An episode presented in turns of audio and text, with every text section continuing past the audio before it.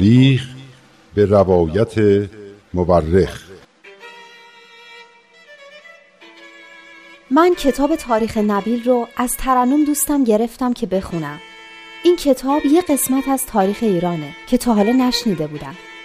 کتابو که باز کردم خود نبیل که اونو نوشته شروع کرد با من حرف زدن. خیلی عجیب بود. ولی خیلی هم برام جالب بود. این تاریخ یه بخش از کاری از گروه نمایش رادیو پیام دوست. تهیه کننده و کارگردان امیر یزدانی.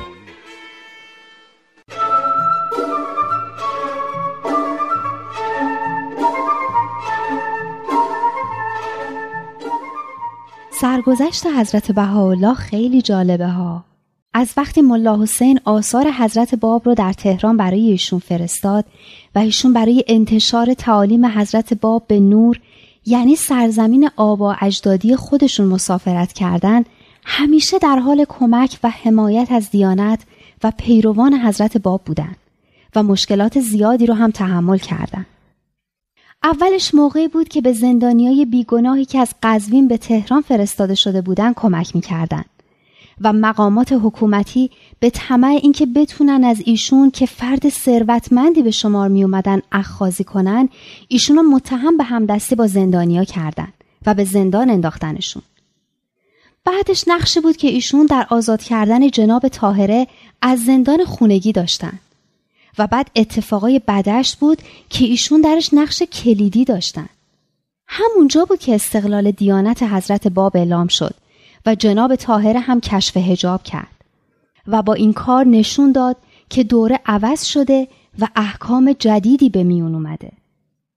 جناب تاهره گفتن من اون کلمه هستم که قائم به اون صحبت می‌کنه و همه بزرگان از شنیدنش فرار می‌کنن. اینقدر این مسئله برای مردم اون زمان سخت بوده. اما به هر حال اولین و مهمترین قدم بوده برای شروع یه عصر جدید. برای زنایی که تا به اون موقع نه مثل یک انسان بلکه مثل حیواناتی که هیچی نمی‌فهمن باهاشون رفتار می‌شد. بعد واقعه نیالا بود. موقعی که حضرت بهاءالله و همراهانشون از بدشت خارج شدن مورد حجوم روستایی هایی که علما تحریکشون کرده بودن قرار گرفتن. اما حضرت بهاءالله تونستن مردم رو آروم کنن و بهشون بفهمونن که اشتباه می‌کنن.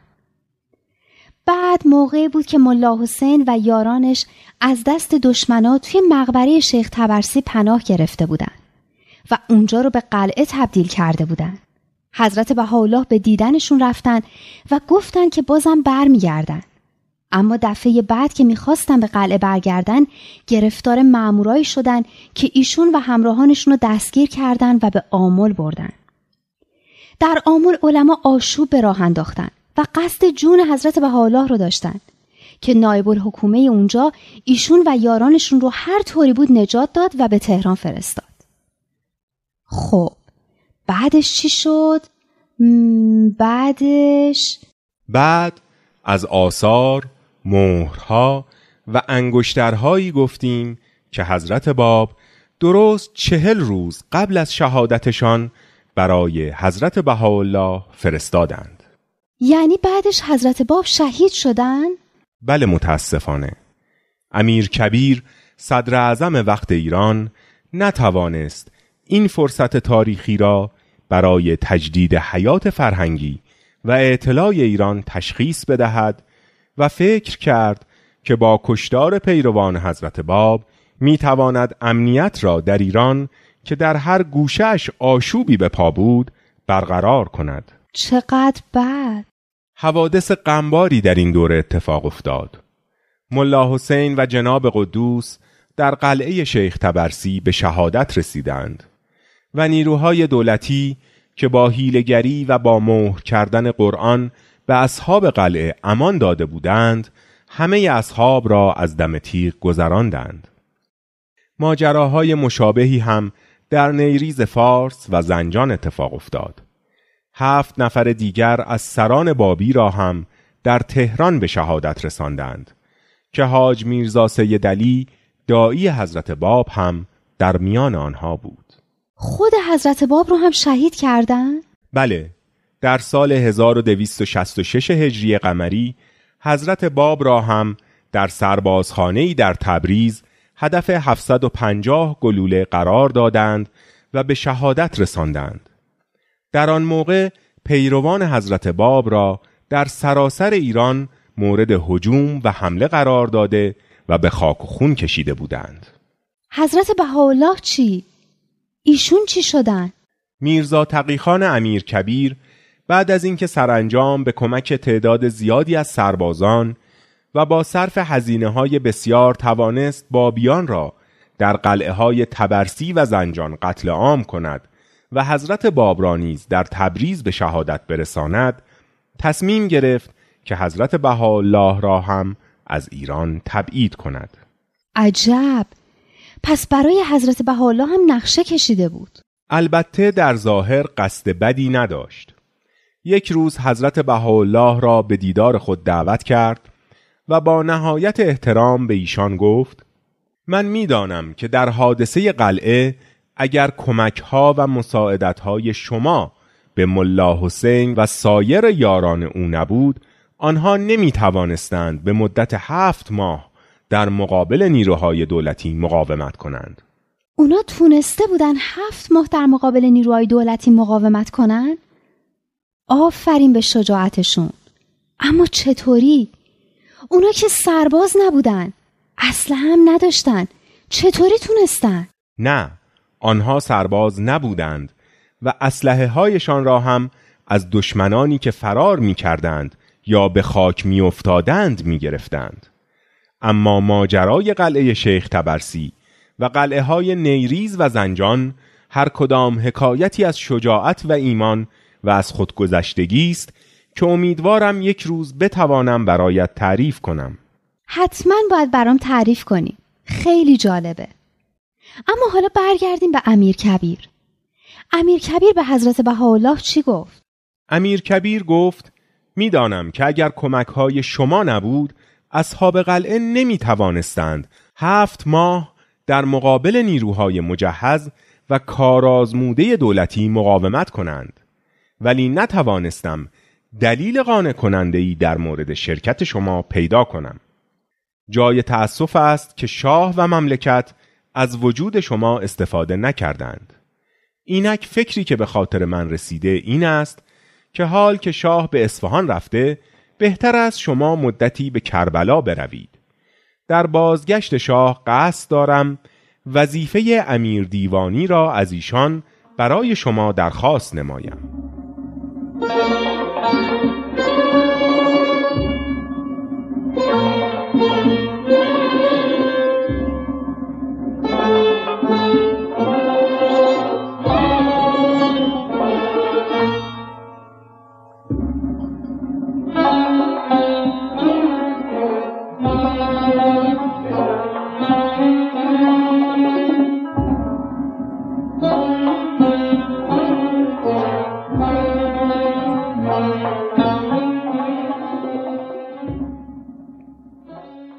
امیر دیوانی؟ امیر دیوانی. همین چند روز پیش توی کلاس صحبتش بود. یعنی وزیر دادگستری حالا. درسته؟ به احتمال زیاد. امیر که یعنی سرپرست. اما دیوان هم به جایی گفته می‌شد که مکاتبات در آن صورت می گرفت و هم به جایی که به شکایات مردم رسیدگی می‌شد. امیر دیوان می تواند همان وزیر دادگستری شما باشد. اون وقت حضرت بهاءالله قبول کردن؟ شما چه فکر می کنی؟ فکر می کنی قبول کردند؟ نه قبول نکردن قبلا هم که شغلهای دولتی رو قبول نکرده بودن پس حتما این دفعه هم قبول نکردن بله درست فهمیدی قبول نفرمودند و برای مسافرت حاضر شدند و بعد از چند روز به طرف کربلا حرکت کردند. ابتدا و سر راه به کرمانشاه آمدند. من و میرزا احمد کاتب آن موقع در کرمانشاه بودیم. حضرت بهاءالله به میرزا احمد فرموده بودند که آثار حضرت باب را جمع آوری و از آنها نسخه تهیه کند. یعنی چیکار کنه؟ یعنی از روی آنها بنویسد. آن موقع ها وسایل چاپی که بعدها به وجود آمد یا وجود نداشت یا بسیار کمیاب بود این بود که کتابها را استنساخ می کردند یعنی افرادی که سوادی داشتند و خط خوشی از روی آنها می نوشتند و نسخه تهیه می کردند. یک روز میرزا احمد کاتب به من گفت که من ایلدروم میرزا را تبلیغ کردم و می‌خواهم از تو خواهش کنم که یک نسخه از کتاب دلائل سبعه حضرت باب را به رسم یادگاری برایش ببری. من از این مأموریت خیلی خوشحال شدم. ببخشین ایلدروم میرزا دیگه کی بود؟ ایلدرم میرزا در آن موقع حاکم خرم‌آباد لرستان بود. به هر حال من کتاب را گرفتم و از راه کوه و جنگل سفر کردم و به اردوگاه ایلدرو میرزا رفتم و امانت میرزا احمد را به او دادم. حاکم نامه ای برای تشکر به میرزا احمد نوشت. همین که به کرمانشاه برگشتم میرزا احمد مژده آمدن حضرت بهاءالله را به من داد. ماه رمضان بود که در کرمانشاه به حضور حضرت بهاءالله رسیدم.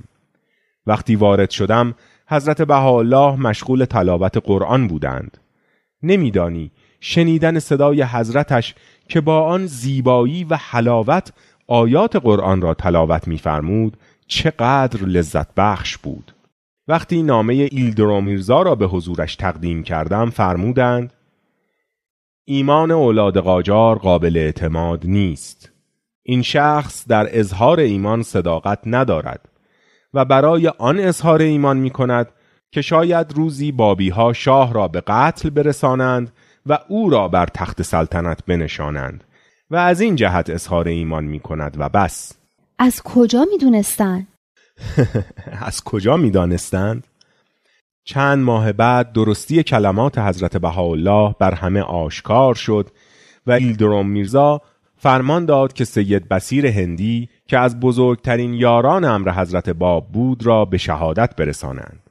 باری حضرت بهاءالله به من و میرزا احمد کاتب فرمودند که به تهران برویم و خودشان هم به طرف کربلا به راه افتادند. چند روزی را در بغداد توقف کردند و بعد وارد کربلا شدند. حضرت بهاءالله کربلا اینجا یه اتفاقی افتاده بود. یه چیزی درباره اینجا برام تعریف کرده بودین. در کربلا که اتفاقات زیادی افتاد. یکی از آنها این بود که شخصی به نام سید علا و عراقی بساتی گسترده و مدعی ظهور روح القدس در وجود خودش شده و افراد برجسته ای را هم به خود جذب کرده بود. حضرت بهاءالله با آنها صحبت کردند و عاقبت سید علاو از ادعای بیجای خود اظهار پشیمانی نمود و به عظمت حضرت بهاءالله اقرار و اعتراف کرد. نه یه چیز دیگه بود. خدایا چی بود؟ ها شاید دیدار شیخ حسن زنوزی را می‌گویی که حضرت باب به او فرموده بودند به کربلا برود و منتظر دیدار حسین موعود باشد. آره آره همین بود. همین موقع بود که شیخ حسن زنوزی حضرت بهاءالله رو دید؟ بله و اگر حضرت بهاءالله مانع او نشده بودند از شدت عشق و شوری که داشت علنا ظهور قائم موعود و رجعت حسینی را اعلام می کرد. یعنی ظهور حضرت باب و حضرت بهاءالله رو. درسته؟ مرحبا. در کربلا یک نفر دیگر هم به حضور حضرت بهاءالله رسید که تو او را خوب می‌شناسی. خودتون بگین. راستش من اینطوری یادم نمیاد. به خاطر داری وقتی حضرت باب جناب ملا علی بستامی را به مأموریت فرستاده بودند در خارج شهر شیراز جوانی به نام عبدالوهاب به ایشان پیوست؟ همون همون که یه خوابی دیده بود درسته؟ آفرین. همان جوان. عبدالوهاب جناب ملا علی بستامی را در خواب دیده بود و وقتی ایشان را در بازار شیراز دید مغازش را بست و با اصرار و التماس ملا علی را راضی کرد که ایشان را همراهی کند.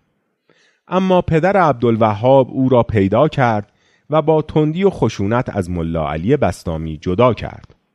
بعد که از عبدالوهاب شرح رویای صادقه اش را شنید پشیمان شد. اما دیگر برای جبران دیر شده بود. راست میگین یادم اومد. حالا عبدالوهاب تو کربلا چیکار می‌کرد؟ عبدالوهاب و پدرش هم در عراق ساکن شده بودند و به کسب و کار مشغول بودند. در آنجا بود که عبدالوهاب از حضرت بهاءالله تقاضا کرد که پدرش به ایمان برسد. همین که جناب عبدالمجید شیرازی پدر عبدالوهاب به خدمت حضرت بهاءالله رسید بی گفتگویی ایمان آورد و در نزد ایشان خاضع و خاشع شد. پس بالاخره پدر عبدالوهاب هم که اون روز با اون خشونت به ملا علی بستامی حمله کرده بود هم حقیقت رو فهمید و ایمان آورد. اینم داستان عجیب عبدالوهاب و پدرش. اما این داستان هنوز تمام نشده. دوباره باز هم به این جوان پاک دل شورید سر می‌رسیم. خب الان بگی. بسیار خوب. اقامت حضرت بهاءالله در عتبات یک سال طول کشید. وقتی می‌خواستند به تهران برگردند عبدالوهاب تمنا کرد که همراه ایشان باشد.